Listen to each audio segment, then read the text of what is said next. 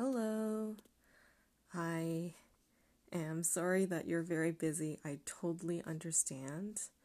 And I'm glad that you are still making notes, so that's fantastic.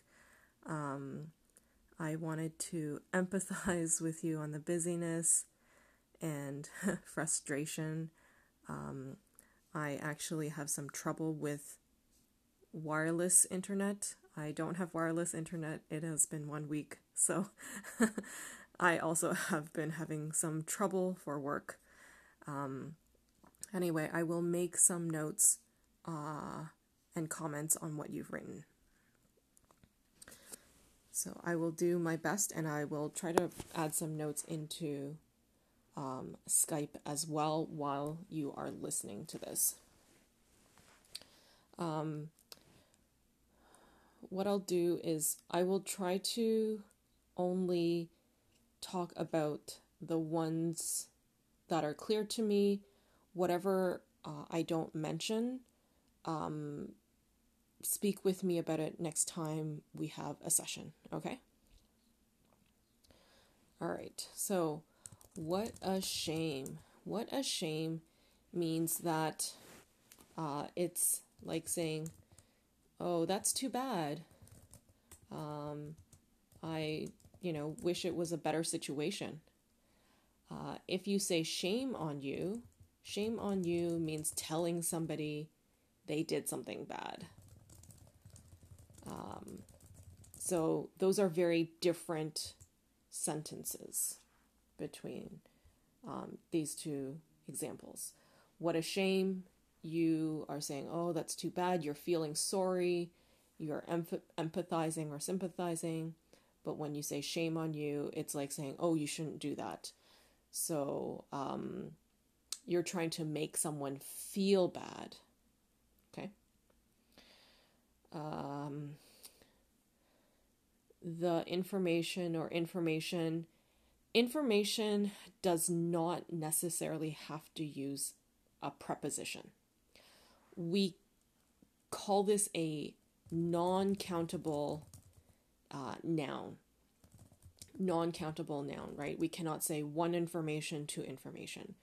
We can say one piece of information, one or two pieces of information, but with non-countable nouns, often we don't use prepositions. So we don't have to say the information unless you are referring to something specific.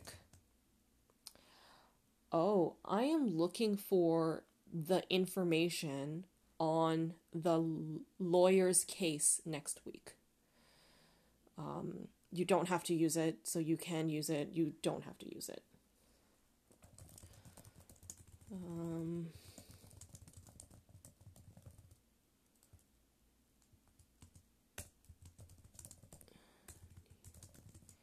Okay. Let's see.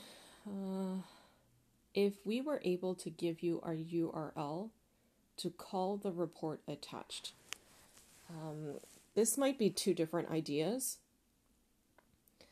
I might say if we are able to give you a link, a URL, yes, you can say that. I'm not sure what it means to call the report attached. Maybe you mean, or the person means, if we are able to give you our URL to the attached report. To the attached report. So the URL to go and look at the report. This would mean you can pull this report whenever you like without needing to request any information from us. This sentence makes sense. That means now you have the link. You can look at the report anytime. You do not need to ask us. You can pull the report. You can get the report whenever you want, at whatever time. Pull the report, pull out report, pull off report. Typically, I would say, I think in a business context, a lot of people will say, pull the report. That is a very common phrase that's used. A quick QQ to ask your advice. I'm not sure what QQ is. I know there is an app called QQ. So maybe if that is incorrect, then maybe it's just, I have a quick question to ask for your advice. I have a quick Q to ask for your advice. Maybe you're texting. The link is not working anymore. The link's not working anymore. The link's not working anymore. The link does not work anymore. All three. Well, the first one is not grammatically correct. The link isn't working anymore would be correct. The link is not working anymore. The link does not work anymore. The other two, number three, are okay. Headline articles. Headlines are the big titles when you are looking at Twitter or social media or the news. The headline article could also mean something that is taking a lot of attention. It's very important news right now. I'm going to talk about preliminary, primary, and initially. Preliminary usually means that it is the first part of a process, the first part of something that is about to happen. Okay? So here's the preliminary report. It's the same as saying, here is the initial report. It's the first report. It might not be the best report. It might need to be cleaned up. It might need to be edited. But here's the preliminary results. Maybe you would hear a doctor or hear it in the hospital. Here are the preliminary results. We are maybe testing for cancer and we did not find the information. We did not find any information. But we will continue further testing. Here are the initial results. Here are the first results. Primary is different. Primary is the main, the more important. I have many reasons I do not want to continue my job. My primary reason is I hate my boss. So primary is usually the most important point. It's not the first point. So again, different. Preliminary and initial mean first. Primary means the main. Belated. Belated means to refer to something that has passed. The most often way that we will use this in American or Canadian English is happy belated birthday. I forgot to call you last week. Happy belated birthday. In a business setting, oh, here's the here's the report. A little bit belated. I'm very sorry. Again, it's not a common word. If you don't feel comfortable using it, just say here's the report. It's a little bit late. I need to jump out. If you say I need to jump out, that means I need to leave very quickly. I need to go outside very quickly. I need to jump out. I will come back in a few minutes. I need to jump in. Maybe you are interrupting somebody. Your boss is talking and there's something important you need to say. And you say, I'm really sorry. I need to jump in and just tell you something right now. Pushback. Pushback means to make a later date. I don't think we can have the meeting on Monday.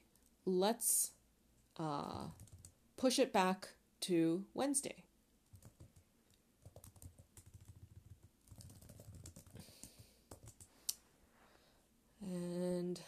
see, constrain on schedule. Constrain is something that stops you, right? Constraint is the noun. Constrained is the adjective. So I could say, oh, there are a few constraints on this project. Maybe the COVID-19 virus means it is affecting our supply chain. Okay, so I can say there are constraints. That is a noun. Or I can say, oh, the project has been constrained by a number of different things, like lack of money, lack of funding, lack of time, lack of resources. So just be careful how you use it as a noun and how you use it as a verb. Portion, proportion. Portion is a piece. Here is a portion of pie. Here's a portion of the report. Can you just read this portion? Don't read the whole thing. Just read this portion. Proportion refers to how much of something, like a percentage. We don't use this word quite as often. Proportion, I can't think of any examples right now. Party providing the sign-off. I'm not quite sure. I would need a little more context. Keep us updated. Keep us updated. Do keep us updated. They both mean the same thing. Do keep us updated. It sounds a bit more formal. It sounds a little bit more polite.